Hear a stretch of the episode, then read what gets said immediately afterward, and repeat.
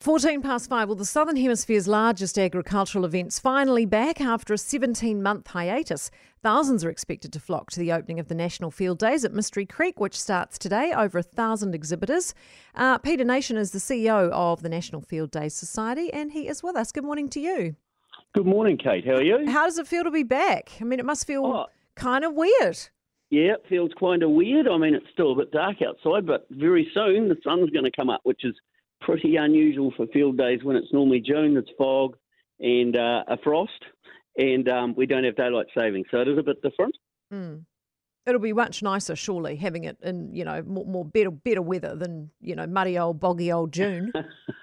yeah, absolutely. The next four days we've got sort of average temperatures of 21, a little bit of rain today, and then it clears, and it's going to be a really nice uh, four days. I think Kate, everyone's looking forward to it. That's good. Now we've got the PM attending. What do you think her reception will be like? Oh, I think it'll be all right. She's here in capacity of Prime Minister.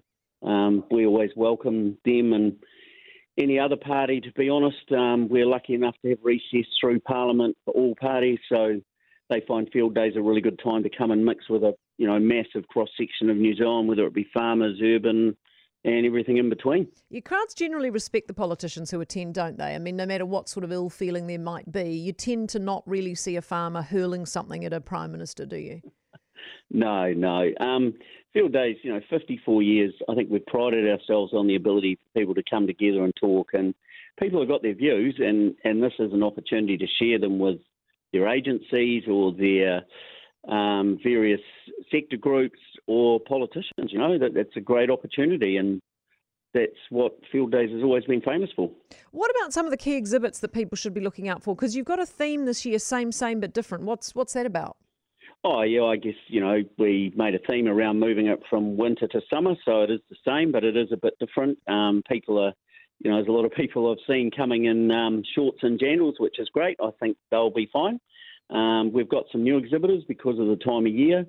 Uh, we're we're 95% full, Kate, so we're really happy with that. I mean, there's still a lot of supply issues out there, and some companies didn't have stock to come, and we respect that. But 95% full here is still a very, very big event. We've still got a thousand exhibitors, um, and so there's some of the same. Um, tractor pull isn't the same, but again, it's different. So this year we've got tractor racing. So all those people, that, uh, including Mike. You know, I know he likes a tractor. You could um, jump on a 200 horsepower tractor and race your mate uh, with a weight sledge behind it, and the best times of the day run off at the end of the day. So and all the money from that goes to Rural Support Trust. So there's something different. That's awesome. Yeah, my husband would absolutely love that. Um, his problem his problem is he doesn't love crowds though. He just need just need to be him and the tractor to make that work. Um, Peter. Um, now it's on TV for for people that can't make it. You got Field Days TV going.